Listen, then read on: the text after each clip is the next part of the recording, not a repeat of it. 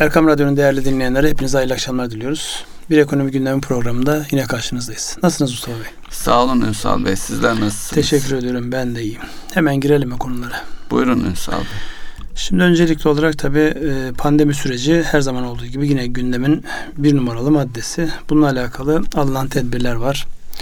Özellikle son dönemde biraz vaka sayısındaki artış herkesin kafasında acaba yeniden mi, ikinci dalga mı diye soruları gündeme getirdi. Tabii ikinci dalgayı ne temenni ederiz ne öyle bir şey olsun isteriz. Çünkü birinci dalganın etkilerini gördük. Yani bütün dünya ekonomilerinde olduğu gibi bizim ekonomimizde de ciddi bir duraksama diyeceğimiz, bir gerileme diyebileceğimiz bir süreç yaşadık. Onun telafi edileceği bir dönemde ikinci dalgayı istemeyiz. Kimse de istemez. Ama tedbirli olmak gerektiğinin ipuçlarını gördük. Azıcık bir gevşetmede, azıcık bir dikkatsizlikte sayılar hemen artıyor. Bu arada valiliklerin almış olduğu tedbirler var. Nedir onlar? Maskesiz sokağa çıkmama. İkincisi bir de sınavlarla alakalı olarak cumartesi günü yani yarın belli saatler arasında sokağa çıkma konusunda belli bir sınırlamalar var. Bu arada bizim hatırlatmamız gereken hadise şudur. Sokağa maskesiz çıkarsanız 900 lirayı ödemeye hazırlanın. Ama tedbirli olursanız hem kendi sağlığınız hem de ekonomik ceza ödeme sağlığı noktasında kurtulabilirsiniz. Gündem başlıkları olarak istatistiklere çok fazla iltifat etmiyoruz. Çünkü onlar geriye yönelik olduğu için günü ve geleceğe konuşacağız inşallah. Günü konuşurken de özellikle piyasalardaki yani genel dengeyi, işte kurlar ne alemde, petrol fiyatları ne oldu, diğer emtialarda ne oldu diye başlıklarımız var. Buyurun bir girizgah yapın, arkasını da getiririz inşallah. Şimdi pandemi gündemimizde olmaya devam ediyor dedik ama pandemiye göre hareket ediyor olacağız. Belki önümüzdeki bir yıl her şeyi o belirliyor olacak. Yani ona göre hareket edilecek. Pandeminin getirdiği yeni tehditler, fırsatlar neyse herkes ona göre kendini konumlandıracak. Dünyada da Türkiye'de de öyle bir trend var. Hatta Moody's'in bu yönde bir açıklaması var. Ona değinecek olursak Ünsal Bey, önemli bir değerlendirme. Diyor ki şirketlerin faaliyetlerini tamamen değiştireceğini ifade ediyor. Faiz oranının tüm dünyayı kastediyorum. Uzun süre çok düşük seviyelerde, zaten birçok ülkede negatif, özellikle gelişmiş ülkeleri düşünürsek bunun devam edeceğini ifade ediyor. Yeni rekabet blokları oluşacak. Ticari sınırlamalar, korumacılık artacak görünüyor. Bunun yanı sıra yeni özellikle ülkelerin deniz aşırı yatırımlar konusunda bu tür yatırımları olan ülkelerin yatırımlarını kendi ülkelerine taşıma gibi bir süreç var. Özellikle bunu Amerika daha önceden de ön plana çıkartıyordu. Şimdi yine gündemde sadece bu değil, belki belli ülkelerde yani Çin'deki yoğunlaşma, çünkü dünyanın sanki fabrikası üretim merkezi haline gelmişti. Bunu her ülkenin kendisine taşıması o kadar kolay değil ama yeni gelişmekte olan ülkeler açısından da risk yayma düşüncesiyle yeni fırsatlar da oluşturuyor. Bunun bir takım siyasi sonuçları da yansımaya başladı. Bu girizgahla hareket edilebilir. Kalıcı değişikliklerle ilgili öngörüleri de çalışma şekli, ofislerdeki çalışma, toplu taşıma, hava yolları, bunlar kalıcı değişiklikler olan sektörler. Bir kısmı da bu bittiği zaman pandemi süreci eskiye dönülecek diye öngörüler var. Bir çırpıda hepsini anlattım diyorsunuz. Yani bir özet, bunu detaylandırırız diye böyle anlattım. Piyasalardaki hareketlere bakalım isterseniz. Şimdi geçtiğimiz günlerde özellikle gayrimenkulle alakalı alınan, fonlamasıyla alakalı alınan kararlar ya da yapılan açıklamalar piyasaları bir hareketlendirdi. Yani vadenin ödemesiz olan vadenin 2 yıl gibi cezbedici olması, oranların yani 0.64 dediğinizde yıllık bazda %7 maksimum %8'e kadar çıkan bir oran ki enflasyon yıl sonu itibariyle tahmin oranı belli. Şu an Merkez Bankası'nın uygulamış olduğu politika oranı belli. Bunların hepsini değerlendirdiğimizde piyasada bir canlanma oldu. Hatta muhtemelen size de daha önceden gayrimenkul almayı düşünmeyen bir sürü insanın işte vakti midir, alalım mı, edelim mi diye sordukları bir döneme girdik. Buradan şu anlaşılıyor. Bir farkındalık oluştu. İnsanlar öteledikleri ihtiyaçlarını karşılama noktasında bir hareketlenme var. Bunu başka nerede görüyoruz? Bunu özellikle perakende satışlarında görüyoruz. Tüketici güven endeksi ile alakalı ön yapılan yoklamalarda görüyoruz. İnsanların tekrar dikkatini piyasaya çevirdikleri bir alan. Buradaki en büyük sıkıntı nedir? En büyük sıkıntı özellikle insanların işleriyle alakalı gelecek beklentiler. Oraya birazdan gireceğiz makro rakamlar itibariyle, çünkü son dönemde ben bireysel anlamda kendi tercihim piyasaları izleyen ülkelerin makro büyüklükleriyle alakalı tahminlerde bulunan yapıların neler öngördükleri konusu benim daha fazla dikkatimi çekiyor. Çünkü bu aynı zamanda kamu otoritesinin de şu an enflasyonu, işsizliği işte ve diğer başlıkları, cari açıkta bulunan bir tanesidir. İkinci plan etip büyümenin, yani o istihdamı sağlayacak büyümenin, daha sonra enflasyonu düşürecek büyümenin sağlanacağı alan öncelikli hale geldi. Dolayısıyla buraya baktığımızda makro rakamlardaki büyümeyle alakalı tahminlerde burada ister istemez ön plana çıkıyor. Şimdi buradan değerlendirdiğimiz özellikle bu gayrimenkul sektörü de bir hareketlenme var. Geçen hafta da biraz değindik. Bu fiyatlar hemen yansıyor. Bu haftanın herhalde en önemli gündem maddelerden bir tanesi ikinci el otomotiv fiyatlarındaki anormal artışlar. Yani herkes onun şaşkınlığını yaşıyor. Yani bu fiyatlarda ikinci el olursa nasıl olacak, nasıl dönecek bu? O konuda bir yorumlamanızı isteyeceğim. Sonra da işte emtia piyasaları, başta petrol olmak üzere neler oluyor, onlara bir üzerinden geçelim. Buyurunuz. Şimdi tetikleyen husus cazip krediler oldu Ünsal Bey. Tabii ikinci el otolarda da pandemiyle birlikte tüm piyasaların durduğu, ev alımları da durdu. Yani insanların evden çıkmadığı ev, araba kişiler için önemli bir alım kararı. Dolayısıyla birkaçın ötesinde eve bakacak, yine arabaya bakacak ve karar verecek. Tabii o dönemde üretim de durdu, özellikle otomobil fabrikalarının üretimleri de durdu. Bu sadece Türkiye'de değil, tüm dünyada durdu. Tedarik zincirinden kaynaklanan şeylerle üretim başladı ama şu anda sıfır otomobiller için araç yok. Birkaç ay sonraya yazıyorlar. Geriye kalan ikinci el otomobiller. Yani reel fiyatların ötesinde gerçeküstü bir artış var. Yani bu fiyatlarla daha önce kıyaslanınca makul mü değil mi? Ama ihtiyacı olan insanlar da almak durumunda. Bir de dönem itibariyle tabii yaz ayları özellikle insanların araba sahibi olma noktasında istekli oldukları bir dönem. Engelleyenle yine bu salgın sebebiyle insanlar hareket etmek isteyecekler mi? İç turizm ne kadar canlanacak? İnsanların gezmek, yani ne derler? Öteledikleri gezme ihtiyaçlarına bağlı olarak otomotiv sektöründeki ihtiyaçlar, bunların hepsi peş peşe belirleyici olacak. Ama şu an bir gerçek var. O da talep var ki fiyatlar yukarı gidiyor. Yani şu bir talebin olduğunu gösteriyor. Bir de insanlar seyahat tercihlerinde imkanı olan özel aracını tercih ediyor. Çünkü toplu taşıma, otobüs, uçak hala insanların risk endişesinin yüksek olduğu yerler. Bir taraftan risk endişesi var. Öbür taraftan tabii yani sadece bir yerden bir yere ulaşmak değil, şehir içinde de onu yaşıyoruz farkındaysanız. Sabahlar evet, bir yoğunluk var iş saatlerinde. İnsanlar hemen hızlıca evlerine gitmek istiyorlar. Onu nereden anlıyorsunuz? İş saatinin çıkış süresi geçti mesela 8'den sonra bakıyorsunuz bir tenhalaşma başlıyor. Evet. İstanbul'un en yoğun yerlerine dahi. Dolayısıyla bu insanların o az önce söylemiş olduğunuz yaşamadaki geçirdikleri zamanın nerede geçtiği konusunda da alışkanlıklar değişiyor. İnsanlar daha çok evlerine gitmek istiyorlar.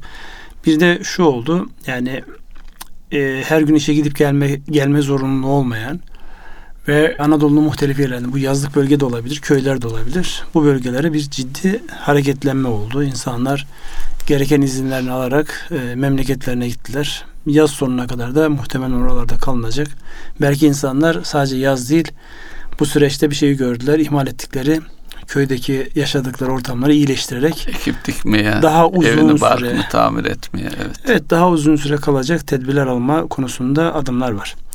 Şimdi geçtiğimiz haftadaki en dikkat çeken şeylerden bir tanesi, daha doğrusu geçtiğimiz haftalarda en dikkat çeken şeylerden bir tanesi, özellikle yabancı diyebileceğimiz, yani dış kaynaklı alımların özellikle borsaya ve devlet iç borçlanma kağıtlarına yönelik alımların azalması, tam tersine orada satışlarla beraber payın aşağı gelme hadisesi var.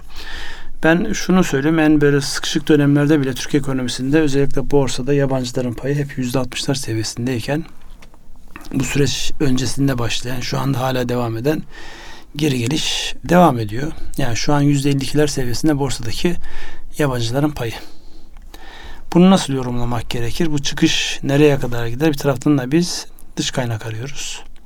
Ama sıcak kaynak değil. Uzun vadeli, stratejik anlamda ülkede yatırımlara yönelecek ya da buradaki değerlere yönelecek bir başlığı arıyoruz. Öbür tarafta bir de Turkcell'de biliyorsunuz bir hisse değişikliği oldu. Varlık fonu oraya girdi. Bu tip gelişmeler var. Bunları nasıl değerlendirmek icap eder sizin açınızdan? Şimdi sadece bizden çıkmadı yabancılar Ünsal Bey. Bizim gibi gelişmekte olan tüm ülkelerden hangi ülkenin fonuysa, parasıysa oraya doğru bir yönelme var. Bu genel bir risk endişesi, yani güvenli liman arayışı diye bakılabilir. Tabii Türkiye'den çıkışta bizim canımız da acıtıyor diyebiliriz. Borsadan da çıkışlar var. Devlet hazine kağıtlarından da çıkışlar var ve devam ediyor. Ne kadar da devam edeceğini bilmiyoruz. Burada tabii yabancı endişesi, bizim kendi özelimizde baktığımız zaman yabancı endişesi için belki bu swap kararlarını konuşmamız lazım. Yani hepsi iç içe, döviz tevdiatlarda artış var mesela, onları da bir swap'la ilgili bir bilgi gelirse, yani Türkiye'nin çıkış var, yabancı para çıkışı var. Yani dolar ihtiyacımız artıyor. Şu ana kadar Merkez Bankası rezervleriyle bu ihtiyacımızı karşıladık. Bir takım alınan tedbirlerle kur bu seviyelerde kaldı. Eğer bir yeni anlaşma olursa herhangi bir ülkeyle daha rahat bir sürece girilebilir. Yabancıların çıkışı da azalabilir. Çünkü onlar da şunu hesap ediyor. Türkiye'de yatırımı var.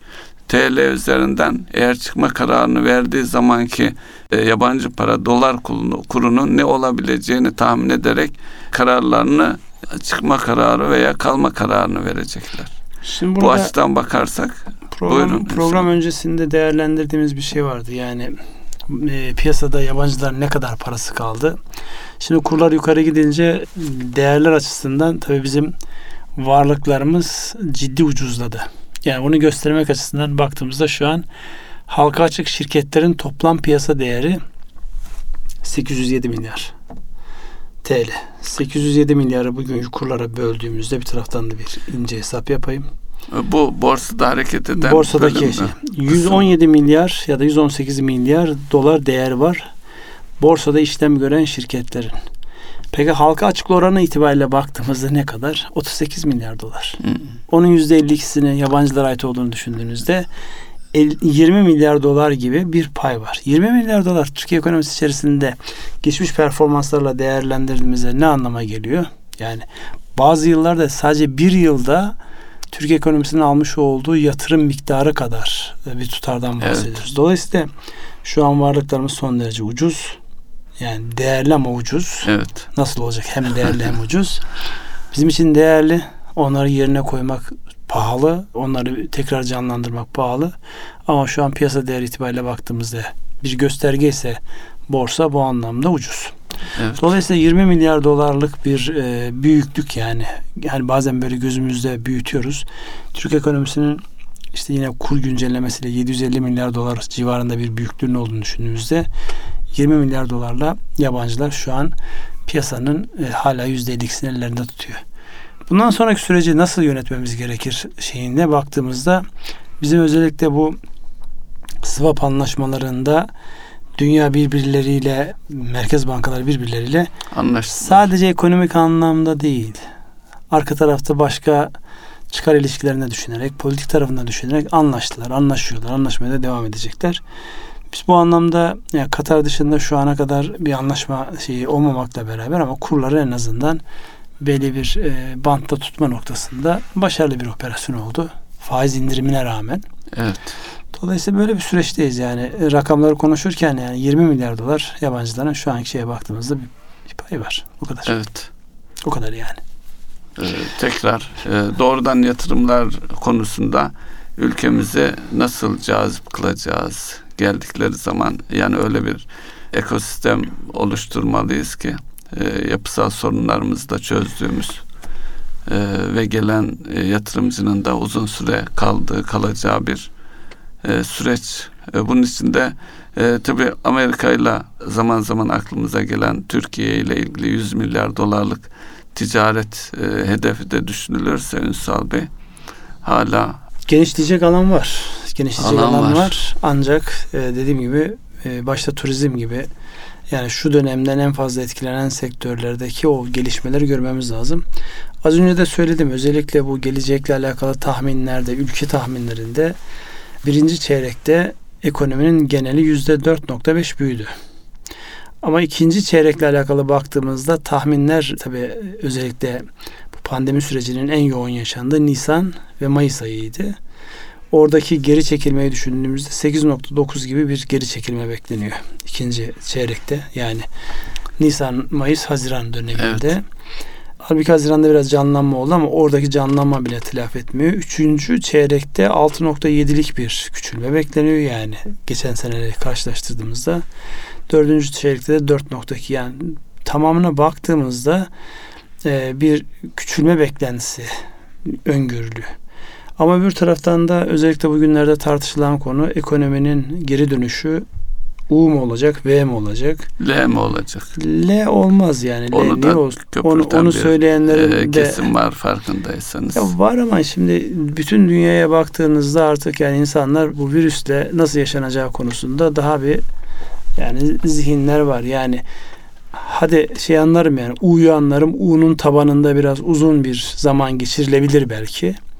Ama L yani Allah muhafaza yani öyle bir şey zaten evet. Birçok şeyin yeni baştan kurgulanması. Konuştuğumuz canlılıklar onu tekzip ediyor zaten ev ve otomobildeki diğer sektörlerde. Aynen zaten öyle. Biz tamamen kapatmadık Ünsal Bey. Onun altını çizelim. Biz ekonomimizi tamamen kapatmadık. Ya üretmeye devam ettik. Hem kendi ihtiyacımız için. İhracat tarafında işte bu geçişlerdeki özellikle bu transferleri nasıl yapılacağı, işte tırdı, uçaktı, kargoydu ama kargo noktasında herhalde Türk Hava Yolları'nın kargo tarafı inanılmaz işler yaptı. Çünkü artık yani ne tren yolu ne karayolu kullanılmadığı için önemli ve değerli olan yani maliyetinde karşılayacaksa kargo tarafında ciddi işler yapıldı. Evet. Yani onu şu an çok fazla yani göz önüne gelmiyor ama orası bir şekilde döndü. Hayat onunla idame oldu. Çünkü biz bir taraftan da ihtiyaçlarımızı da karşılıyoruz. O da aynı yöntemle geldi. Dolayısıyla bütün geri çekilmelere rağmen ekonomideki dinamizm devam ediyor. Dolayısıyla bu dinamizmi bizim devam ettiriyor olmamız icap eder. Yine beklentilerle alakalı bizi en fazla rahatsız edecek olan beklenti işsizlikle alakalı olanı. Orada %18 görülebilir diye hangi çeyrekte? Dördüncü çeyrekte %18 görülebilir diye bir tahmin yapılmış. %18'e gider miyiz? Şu anki işçi çıkarma yasakları düşündüğümüzde kısa çalışma onu telafi eder. Orada bir firmalar, işletmeler rahatlatır. Onun uzayıp uzamayacağı da bir şey Ünsal Bey. Orada ciddi bir beklenti var ama yani nasıl olacak istihdamla bilmiyorum. Alakalı geçen haftanın en önemli iki gündem maddesi var. Bir tanesi bu kısa çalışma ödeneğinin yani nereye kadar uzatılacağı. İkincisi de kıdem tazminatlarıyla alakalı. Evet. İkide bir dönüp önümüze gelen hadise. Yani burada özellikle tarafların ortak bir noktada buluşması ve yani hak sahiplerinin haklarına halel gelmesin ama işletmelerin de zaten zor bela döndükleri bir dönemde üzerlerindeki bu yükü en ideal nasıl yani devletin bu anlamdaki kontrolüne geçilebilecek bir fon oluşumu o konuda kafa yoruluyor. Bakalım göreceğiz önümüzdeki günlerden olacak. Evet. Bu ekonomiyle ilgili dün aramalı üreten bir iş adamıyla görüştüm Ünsal Bey. Tekstil sektöründe. 45 gün hiçbir şey yapamadık dedi. Şimdi normale döndüğünü ifade ediyor. Yani tekstil sektöründe özellikle ihracata yönelik siparişlerin gelmeye başladığı yönünde kendi algısı o şekilde. Ya ona hareketlenme sektörde bakmak lazım. Sektörel bakmak lazım kesinlikle. Yani bazı firmalarda geri dönüş çok hızlı olurken, onlar için V olurken, evet, bazıları işte U şeklinde, bazıları W şeklinde. Evet. Göreceğiz yani buradaki değişiklikleri. Uzun zaman alacak şeyler. Ama tabii bu herkesin öngörüsü, bu pandemi sürecine 2 yıllık bir süreç zaman biçildiğini düşünürsek, hele buradan konut kampanyalarına 2 yıl ödemesi konut kampanyalarına gelirsek orada belki biraz daha konuşmamız iyi olur. Bugün alırsam 2 yıl hiç ödeme yapmıyorum, ondan sonra da zaten pandemi geçmiş olacak gibi bir yaklaşım, beklenti gerçekten işe yarıyor bugün için. Ya bugün için yarıyor. Oradaki tehlikeli noktada şu, insanların ihtiyacı yok da yatırım için alıyorlarsa, yani burada genellikle biliyorsunuz bu tip böyle yatırım amaçlı ya da spekülatif bir amaçlı olarak alınan şeylerde tepe noktadan alıp sonra uzun yıllar bekleme zorunda kalabilir insanlar. Yani onu alıp kiraya vereyim gibi. Yani kira ve değer açısından baktığında bizdeki konut fiyatları böyle çok ucuz falan değil yani. Onu kabul etmek lazım. Ama şimdi şu da söyleniyor, kiralık yer arayanlar merkezi yerlerde ev bulamıyor insan. Öyle de bizim sitede bulunmuyor mesela. Sizin sitede demek de ki cazibe merkezi demek. Yani bu İstanbul'dayız, işte Üsküdar, Ümraniye, Kadıköy merkezi yerleri düşünürsek bir konut ihtiyacının olduğu da bir gerçek. Tamam, o gerçeği aldık, cebimize koyduk de devam edelim. Petrol fiyatları artıyor. Evet. Yani Amerikan tipi petrolün eksi 39 dolarlar gördüğü ortamdan şu an artı 39 dolarda, Brent petrol de 42, 43, 44 dolarlar seviyesinde. Bizim ölçümüz Brent petrol olsun. Bunun yükselmesi özellikle bizim cari dengemizde, geç şu an yoğun bir talep yok. Evet. Yani insanlar minimum seviyede talep ediyorlar. Dolayısıyla bu dönem bir denge var ama hatırlatmak gerekir. Biz geçtiğimiz en son açıklanan cari dengede 5 milyar doların üzerinde bir açık vermiştik. Evet. Dolayısıyla bunu değerlendirdiğimizde önümüzdeki günlerde bu petrol fiyatlarının artması, ihracatta kullanacağımız ara mal konumunda ithalatın pahalı hale gelmesi, burada işletmeler ne yapıyorlar? Oralardaki gözlemleriniz varsa onlardan da biraz bahsedelim isterseniz. Tabii petrolü etkileyen 2 husus var. Birincisi petrol üretici ülkelerin aralarındaki anlaşma. Problem zaten ilk şey birbirlerinin pazarlarına girmeyle başlamıştı Rusya ve Suudi Arabistan'la ilgili. Son geldiğimiz dönemde anlaşma sağlanmış görünüyor. Problem çıkaran ülke Irak'tı. Irak'ta Mayıs ayındaki uymadığı kuralları telafi etmesi yönünde de bir kararlılık ortaya konduğu ifade ediliyor. Bu fiyatları yukarı itiyor. Diğer hususta bu pandemi ikinci bir dalga olmaz şeyiyle üretim ve tüketim başladı. O fiyatları artırdı. Tabii orada ihtiyatlı bir şey var. Yani tüketim eski seviyesine istendiği kadar gelmiyor. Ama tüketimdeki hafif bir oynama bile petrol fiyatlarını bu seviyeye getirdi. Ama bu seviyede kalıp kalmayacağı belli değil. Daha yukarı çıkmayacağı konusunda bir öngörü var. Petrol fiyatlarıyla ilgili durum bu. Ama bize etkisi de birinci derecede cari açık için bir korku şeyi de olabilir. Yani eğer zaman içerisinde ihracatımızı artırırsak kendisini otomatik olarak dengeleyecektir.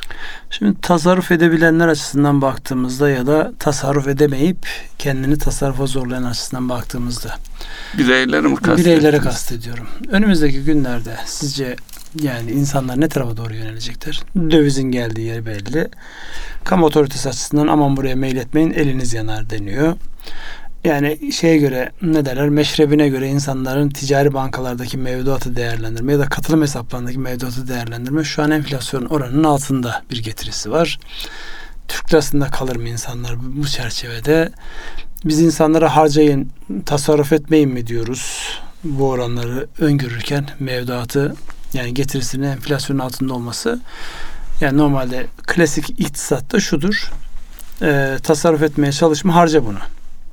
Öbür taraftan da tasarruflarımızın eksikliğinden dolayı sürekli bir şikayet halimiz var. Burada baktığımızda bizim önceliğimiz, en önceliğimiz yani bireysel tasarruf sahipleri olanlar ya da işte bu dönemde oranları cazip bulup borçlanmak isteyenler. Sizin kendinizce değerlendirmeniz ne yönde bir hareketlenme olacak? İnsanlar, yani burada davranışsal iktisattan bahsediyoruz sürekli. Ne tarafa doğru evrilecek bu hareket? Şimdi Türk lirasındaki ne olacağını, getirinin düşmüş olması iki yere yönlendiriyor ilk planda. İşte konuttaki hareketlenme de bir nedeni de o. Bari elimde para var, konut mu alayım? Çünkü şundan herkes emin, fiyatlar bugün yüksekte buluyor olsak fiyatlardaki yüksek fiyatlar konut fiyatlarının temelinde arsa bedelinin yüksekliği yatıyor Ünsal Bey. Yani normal şehrin uzağındaki veya arsa fiyatlarının makul olduğu yerlere dikkate almamız lazım. Belki oralarda ihtiyaç var. O tarafa doğru yöneliyor. Bir diğer husus da bu swap mevzusuyla ilgili de olduğu düşünülebilir. Dövize yönelik bir ilgi var idi. Yani son dönemde 8 milyar dolarlık bir yükselme oldu. Yani şu anki son haftayı da dikkate alırsak 9 milyon dolarlık bir yükselmeyle birlikte neredeyse 203 milyar dolarlık bir döviz sevdiyatı seviyesi var. Bunlar ne zaman bozulacak, nasıl bozulacak? Yani bir arayış içerisinde olduğu kesin. Türk lirası olanlar değerlendirebilmek açısından veya paranın değerini muhafaza edebilmek açısından Türk lirasının artık cazip olmadığı ortada. Döviz de cazip değil diyoruz. Ne olacak? Döviz de şu ana kadar hasbelkader, yani son İyi olacak düşüncesiyle bir kısmı borsaya gitti. Evet. Borsadaki yabancıların çıkıp yerli, özellikle bireysel yatırımcıların sayısının orada artıyor olması ve bu anlamda sürekli SPK'nın aman dikkat, bu işi bilmiyorsanız profesyonellerden destek alın uyarılarının olması. Evet. Nereye gidecek peki? Gayrimenkule mi gidecek tekrar bu paralar? Gayrimenkule gidebilir Ünsal Bey. Çünkü orada ihtiyaç var. Ama şöyle de düşünebiliriz. Şimdi dönüp bir de ruhsatlara, yeni konut yatırımlarına bakmak lazım. İnşaat, yani bir altyapı yatırımından bakarsak inşaatta çok daha fazla kalem var, çok daha fazla iş gücü ihtiyacı var, daha fazla sektöre hitap ediyor. Dolayısıyla inşaatta olacak gelişmeler ekonominin tümünü canlı hale getirecektir. Ama şöyle de bir handikap sürekli söylenir. İşte elimizdeki parayı taşa toprağa yatırdık gibi söylemler de var. Onu tabii uç noktalarda değil de ihtiyacımız olan noktada, yani toplumun neye ihtiyacı varsa o ihtiyaca karşılık gelen konutlara yönelik bir süreç başlamalı ki onun ipuçları da var. Daha önce de konuştuk. Şu pandemi nedeniyle evin şekli de değişti. Çalışma odası olsun olmasın mı? Mesela kalıcı değişimlerden bir tanesi de ofis ihtiyaçları olduğu için insanlar artık evde çalışması istenecek. Bir dönüşüm de olacak. Deprem etkisini de unutmayalım. Yine deprem yaşadık. Ancak Allah'a şükür çok büyük bir problem çıkmadı. O riskimizde, yani deprem riskini taşıyan konut stoğumuzu da düşünelim. Şimdi mikrodan tekrar makroya dönecek olursak, yani birkaç tane böyle rakamlar, özellikle dedim ya tahminler zihin karıştırıcı. Mesela şu an devletin toplam borcu gayri safi yurt içi hasıla içerisindeki payı şu an %33. Daha önceden %28'ler, %29'lar seviyesindeydi. Bu dönemde normal vergi gelirleri azalıyor. Dolayısıyla vergi gelirlerinin olmadığı yerde bütçede denkliği sağlayabilmek için eğer gelirle gider arasında bir fark varsa ve bu aleyhe ise borçlanacaksınız. Onun etkisini görüyoruz. Burada bir 4-5 puanlık bir artış olmuş. Hatta yanlış hatırlamıyorsam bir önceki ay 42 milyar TL gibi bir bütçe açığı vardı. Bu ay 17 milyar TL. Yani azalarak ama özellikle piyasaların ihtiyacı olan, bu anlamda kamu üzerine bir yük alarak piyasaları canlı tutmaya çalışıyor. Fakat bu gayri safi yurt içi hasılanın, devlet borçlarının gayri safi yurt içi hasılanın içindeki payına baktığımda tahminlerde %40-45 bandına kadar çıkar diye tahminler var.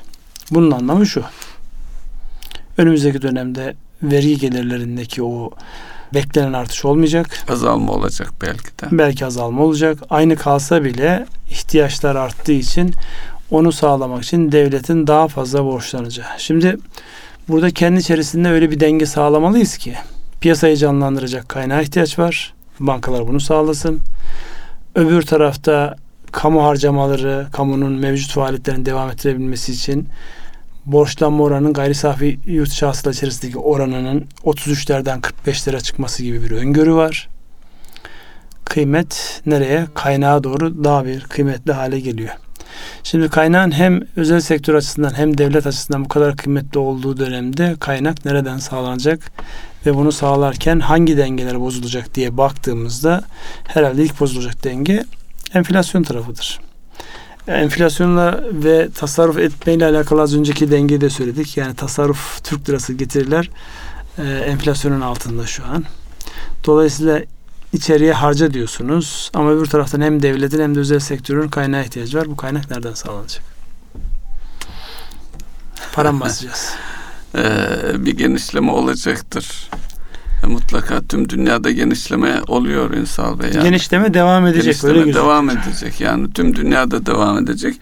Ama 2008 krizine bakınca o genişlemeden bize şu anki yabancılar çıkıyor diyoruz ama negatif, kendi ülkelerindeki negatif getiriden ötürü o paralar bize gelmeye başlayacak, bizim gibi ülkelere daha doğrusu. Ben bu yönde beklentim var. Orada sadece yani para arzıyla alakalı bu M1, M2 diye kullanılan şey var. M2'de çok fazla bir değişiklik yok orada çünkü bankalardaki cari hesaplarla alakalı şeyler de var. M1'de 104 olan rakamın 181'e çıkması. Yani yaklaşık orada bir 75 milyar TL gibi bir yani para arzında. Yani burada şu anlamı çıkıyor. Önümüzdeki dönemde ihtiyaç hasıl olduğunda Merkez Bankası'nın parasal anlamda geliştirmeye devam edeceği tahminler içerisinde de var. Dolayısıyla yani vergi gelirlerinin düşmüş olması, bütçe dengesinin bozulmuş olması, bununla alakalı da farklı öngörüler. Onlardan bir tanesi de para arzının genişlemesi. Hem piyasaların ihtiyacının karşılanması anlamında hem de kamu harcamalarının karşılanması anlamında. Enteresan bir dönemdeyiz yani. Evet. Önümüzdeki dönem ilginç bir dönem. Bir taraftan yani başarılarımız var. Nedir o başarılar? Sağlıkla alakalı, pandeminin yönetilmesiyle alakalı gerçekten hem insanların psikolojisini hem de mücadele anlamında başarılar var. Öbür taraftan da ekonomik bedelleri var. İşte hiçbir başarı bedelsiz olmuyor. Bu da onun göstergesi. Ünsal Bey, taşıt kredilerinde haftalık %5,5'luk bir artış olmuş. Yani canlılığı da... Ben makroya çekiyorum, sen mikroya çekiyorsun. Canlılığı tamam. Da teyit eden bir şey. Doğru. Yani. Evet. Tüketici kredileriyle alakalı şeyi görebiliyor musunuz? Diğer bölümünde 1.65'lik bir artış var %. Konutta da 1.78. Onu aslında programdan önce BDDK'nın sayfasından bakmış, detay almıştım ama şu an notlarım arasında göremediğim için ona şimdilik söylemiyorum. Evet, devam edelim. Başka gündem maddesi olarak başlığımızda ne var? Gündem maddesi biraz dünyayı konuşalım mı? Konuşalım. Ben de tam onu söyleyecektim. Çin'le Amerika'nın özellikle Çin'e karşı yaptırımların alınması, hatta bizi ilgilendiren taraf ne vardı? Uygur Türkleriyle alakalı bir karar var orada. Dolayısıyla Amerika'nın Çin'i sıkıştırmak için atmış olduğu adımlar bundan sonraki süreçte işte sınırlara asker yığılması falanla dahil olmak üzere bazı gelişmeler var. Onu isterseniz siz değerlendirin. Ben de ilaveler yapayım. Şimdi Amerika ile Çin arasında yani Amerika Çin'den ekonomik olarak ayrışmayı, çekilmeyi karar verdik diyorlar, söylüyorlar. Yine bugün bir açıklama var Çin tarafından. Daha önce Çin tarım ürünü almayı durdurduğu bir süreçte tekrar almaya başlayacağız diye bir açıklama var. Hindistan'la Çin arasında bir sınır çatışması, 70 yıl önceye dayanan bir şeyin tekrar gündeme gelmesi. Çünkü Çin'le Hindistan'ı karşılaştırdığımız zaman nüfusları benziyor. Yani Hindistan belki Çin'in 20 sene önceki hali gibi duruyor şu anda. Yani Çin'e alternatif kitlesel üretim yapma potansiyeli olan bir ülke, hatta bazı sektörlerde de gayet ileri olduklarını biliyoruz Hindistan'ın. Evet. Bu ne anlama geliyor? Bir taraftan da tabii bir işin siyasi boyutu, ekonomi boyutu işi siyasete de getiriyor. Yani neticede işin özü ekonomi, arka planda askeri çatışmaya kadar giden süreci tetikleyen de budur varsayımı söylenir. Durup dururken mesela Kuzey Kore lideri nerede, ortada yok tartışmaları varken şimdi küçük kız kardeş Çin liderliğinde Güney Kore sınırına asker yığıyor. Bu ne anlama geliyor? Yani Amerika'yı da işte orada bir çatışmayla mı tehdit ediyorlar? Yani Çin'in hani eskiden vekalet savaşları diyorduk. Vekalet savaşlarını Orta Doğu'da terör örgütleri üzerinden yapılıyordu. Şimdi diğer devletler üzerinden mi olacak? Çünkü Çin'le Kuzey ve Güney Kore çatışması 2. Dünya Savaşı'ndan sonra yılları almış, bizi de etkilemiş. Biz de asker göndermişiz. Hatta hatırlıyorum gençliğimde Kore'de askerlik yapanlara ismi neyse Koreli Ahmet, Koreli Mehmet diye hitap edilirdi. Yani o kadar toplumu etkilemiş. Benimsediğimiz bir yapı. Evet. Şimdi burada tabii vekalet savaşlarının olabileceği bir coğrafya değil orası. Çok net görmek gerekirse vekaletin verilebileceği, özellikle Çin açısından baktığınızda vekaletin verilebileceği şey olarak, yani oradaki genel Çinli nüfusa aykırı duran nüfuslar, fakat onları da özellikle rejimin, yani komünist rejimin alışık olduğu her şeyi kayıt altında tutabilme ve gerektiğinde çok şiddetli müdahale edebilme ihtimaline karşılık orada vekaletle bir şey yapma şansının çok fazla olduğu kanaatinde değilim şahsen. Yani Kore açısından toplum zapturapt altında diyorsunuz. Yani büyük ölçüde çok ciddi kendi insanına karşı o meşhur Tiananmen meydandaki o şeyi hatırlayın. Yani. Tanklarla insanları ezdiğini hatırlayın. Dolayısıyla oradaki o şiddet yüzü o rejimlerin en önemli unsuru. Zaten herhalde bizlerden fazla rahatsız eden, belki bu dönemde batıdaki istediğimiz karşılığı bulamamaktan dolayı doğuya çok böyle keyifli yönelmememizin sebebi, daha önceki programlarda da konuştuk. En azından burada seçimde gelen, yani garip dengeleri de olsa. Tecrübeye sahibiz. Evet, yani şeyciler, işte globalcilerle lokalciler falan deseniz dahi en azından muhataplarınız belli, tarihlerini okuyorsunuz. Şimdi bu anlamda baktığınızda daha böyle gizemli ve karanlık demeyeyim ama hadi bilinmeyen yapıya sahip olan yapıları çözmek zor. Evet, olabilir. Bazı denemeler olabilir ama şeydeki gibi, Orta Doğu'daki gibi vekalet savaşlarının, işte güvenlik şirketlerinin devreye alınıp işte yağmalama üzerine kurulu şeyler olacağını zannetmiyorum. Ona çok uygun bir coğrafya yok orada. Etnik yapı ve diğer unsurlardan dolayı. Ama şu bir gerçek, önümüzdeki dönemde çok şey konuşacağız. Yani İşte özellikle o bölgedeki denizlerdeki o filoların, işte 5. filo, 10. filo, kaçıncı filo varsa sayılarını bilmiyorum. Onlarla alakalı çokça haber alacağız. İşte sınırlara yığılan askerlerden, farklı uygulamalardan, hatta silah denemelerinden gözdağı vermek için işte bilmem kaç bin kilometre menzilli füzelerin denendiğine kadar bir süreci yaşayacağımız gün gibi ortada. Ama bir taraftan da özellikle bu teknolojiyle alakalı olarak Çin'in batıdaki yayılmasını engellemek açısından işte bu 5G teknolojisiyle başlayıp işte belli markaların altyapı yatırımlarındaki olan gücün dikkate alınarak oralarda bir frenleme çalışması olacak ve olmaya da devam edecek. Az önce vermiş olduğunuz Hindistan-Çin örneğine baktığımızda işte bir de Hindistan-Pakistan sıkıntısı olur mu? Çünkü Pakistan son dönemde Çin'le yakınlaşmış. Yakınlaşma ne kelime? Yani şu an Pakistan ekonomisinin çok önemli bir kısmı, yani limanları, demiryolları, yani üretimle alakalı bütün şeyler neredeyse Çin'in kontrolüne geçmiş vaziyette. Dolayısıyla buradaki bu satranç hamleleri devam ediyor. Yani Hindistan bu anlamda yanı başında, sağında ve solunda, bir tarafında Çin, öbür tarafında işte ayrıldıktan sonra Pakistan'la alakalı yaşananlar, Hindistan'da özellikle Müslümanlara karşı alınmış olan kararlar, onları tanımama, onları ötekileştirme, ikincileştirme, ikinci sınıf insan yapma ya da hiç saymama gibi şeyler, bunlar kaşınacak unsurlardır. Diyorum, onun için enteresan bir döneme giriyoruz tekrar. Yani orada vekalet savaşı mı olur, yoksa karşılıklı birbirinin içini karıştırma mı olur, onu hep beraber göreceğiz. Ürkütücü ama. Evet, bir pandemiden gelinen nokta. Pandemiden gelmiyor. Pandemi sadece olaya boyut hızlandırdı mı? Boyutu değiştirdi. Turnusol kağıdı etkisi mi? Boyutu değiştirdi bence. Yani pandemi hızlandırdı mı? Onu da söylemiyorum ama boyutu değiştirdiği kesin yani. Ve insanların eğer bir savaş ve güç gösterisi varsa neler kullanabileceği ile alakalı da çok ciddi ipuçları bunlar aslında. Diyorum ya, korkutucu bir tarafı var bunun. Devam edelim. Peki, burada bize düşen nedir? Şimdi burada bize düşen şudur. Özellikle işletme tarafı ve bireyler açısından baktığımızda bir kere bir piyasayı yeniden okumak gerekiyor. Onun için burada sürekli söylemiş olduğumuz o stratejik düşünme ve çevrede nelerin değiştiği ile alakalı gerçekçi analizlere ihtiyaç var.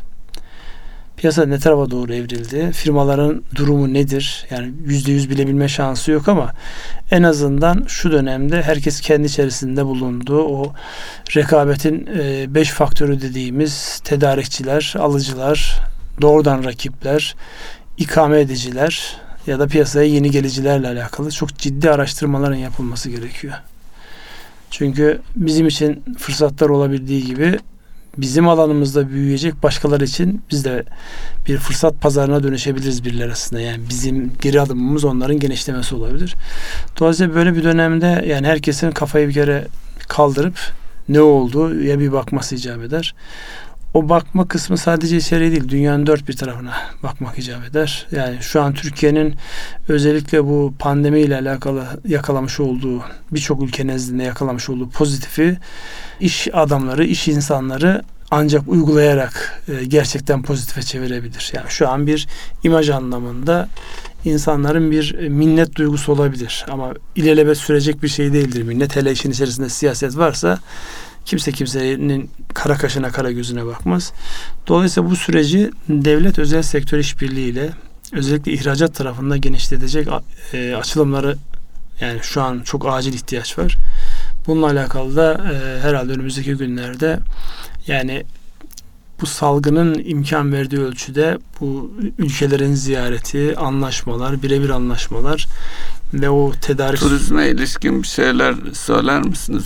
Turizme ilişkin şu an... Özellikle yurt dışından gelecek çünkü yani Avrupa turizm, sanki içinde dönecekmiş gibi yani bir iç şey turizmle var. Canlandırmaya çalışıyoruz. Yani birçok otel sahibiyle konuştuğumuzda işte içinde bulunduğumuz iş adamları derneklerindeki turizmcilerle konuştuğumuzda bazıları mesela yıl sonuna kadar İstanbul'da otel olan açmayacağım diyor yani ben diyor bu süreçte yani o maliyetlerin bana getireceği yükü karşılayabilecek bir gelirin olacağını düşünmüyorum. Ama bazıları da çok heyecanlı. Birden fazla oteli olanlar bir tanesini açmak ya da onların kabul edeceği misafirin tipini değiştirmek. Yani burada herkes şu an nasıl bir çözüm üreteceğim diye düşünüyor. Dolayısıyla bu da ilginç, izlenmesi gereken bir dönem olarak önümüzde duruyor. Ama dediğim gibi yani şu an herkesin öncelikli olarak yani ne abartarak öldüm bittim edebiyatı yapması ne de geçti artık her şey güllük gülistanlık moduna girmesi. Özellikle finansal yapılandırmalar, oradaki finans yükünün oranların aşağı gelmesinden dolayı düşmüş olması insanları rehavete iter diye endişeleniyorum. Yani tekrar yani kaynakların israf denecek alana gitmesinden endişelenirim. Onun için firmaların oturup teker teker her birinin kendisini bu anlamda değerlendirmesi icap eder. Son dönemde bankalar yapılandırma şeylerini hızlandırdılar ve çözdüler diye görüyorum. Ödemesiz dönemle yani 2020 içerisinde çok sembolik ödemelerle geçiştirip 2021'den itibaren ödemelerin başlayacağı bazen 48 ay ile 60 ay arasındaki ödemeleri, vadelendirmeleri bankalar problemi çözme adına yapıyorlar. Ünsal Bey, size de yansıyordur. Şimdi orada tabii bir şeyi gözden kaçırmamak lazım. Yani salgının onun öncesinde de 2018'de ülke ekonomisine yönelik atağın getirmiş olduğu psikolojiyle kamu özellikle reel sektör firmalarını yaşatmak adına finans sektörü üzerinde ciddi bir yönlendirme etkisi yapıyor. Başta kamu bankaları eliyle sonra da beklentilerini açıklıyor. Ki kamu otoritelerinin her zaman bu tip yönlendirmeler vardır. Biz burada neye alışırız? Merkez bankalarının sözlü yönlendirmelerine alışırız. Burada sözlü yönlendirme biraz da özellikle uygulanacak kuralların işte aktif rasyosu gibi başka alt açılımlarla değiştirilerek bankaların piyasadan kaçmaması, piyasayı fonlaması noktasında ihtiyaç var. Öbür taraftan da işleri nispeten bozulmuş olan firmaların üzerine gidilmeyerek oradaki işte iflaslar sürecini hızlandırmadan onlara bir nefes aldırması, bir taraftan can suyu verilip öbür taraftan da mevcut kredilerin uzun vadeye, makul vadelere oturtulması, bu arada da banka bilançolarının bozulmaması adına ciddi adımlar atılıyor. Bu aslında baktığınızda işletmeler açısından bir şans. Bankalar açısından da bir şans. Ama nerede bu şans? İyi değerlendirilirse bir şans. Yani zaman çok hızlı akıyor. Yani şaka maka 2020 yılının yarısına geçtik. Evet. Yani nasıl geçtik? İşte ne oldu, o mu oldu, bu mu oldu mu diye geçtik. Yani ikinci yarısı 2021'in de çok hızlı geleceğini görüyoruz. Dolayısıyla burada zamanın hızlı akan bir nesne olduğunu, bir şey olduğunu bilerek adımlarımızı ona göre atıp sanki bu hiç gelmeyecekmiş gibi değil de ciddi anlamda bir tedbire gitmemiz gerekiyor. Ha, bu arada uyarı geliyor. Süreniz doldu, bitirin diye. Ne yapalım? Burada keselim. Evet, buyurun Mustafa Bey. Değerli dinleyenler, bir ekonomi gündemi programının daha sonuna geldik. Biz hızımızı alamadık ama arkadaşlar burada keselim diye işaret ediyorlar. Sürçülisan edildikse affola. Hepinize hayırlı akşamlar diliyoruz. Hayırlı akşamlar.